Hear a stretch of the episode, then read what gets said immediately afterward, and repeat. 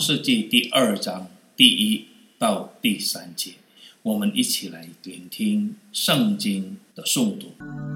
天地万物都造齐了，到第七日，神造物的功已经完毕，就在第七日歇了他一切的功，安息了。好，我们先听到这里，朋友，神工作了六天后就休息。问题。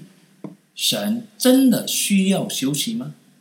如果神真的需要休息，或或如圣经所说的就安息了，那么这不是显出他不是神，因为在人们的观念中，神是完全、完善、完美，不会累的。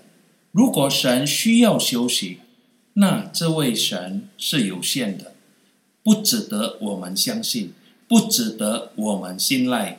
这样，我们怎能把我们的生命交给他呢？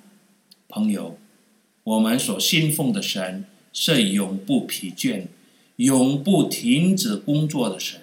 神说他在第七日安息。这句话的目的不是为了他自己休息，而是为了我们。和他所有的创造物而说的，他要我们学习工作六天后，就当休息，享受六天的劳碌。要记住，我们人是有限的，会累，会疲倦，所以第七天的休息也是重新充电的意思，补充力量，让我们可以走更远的路。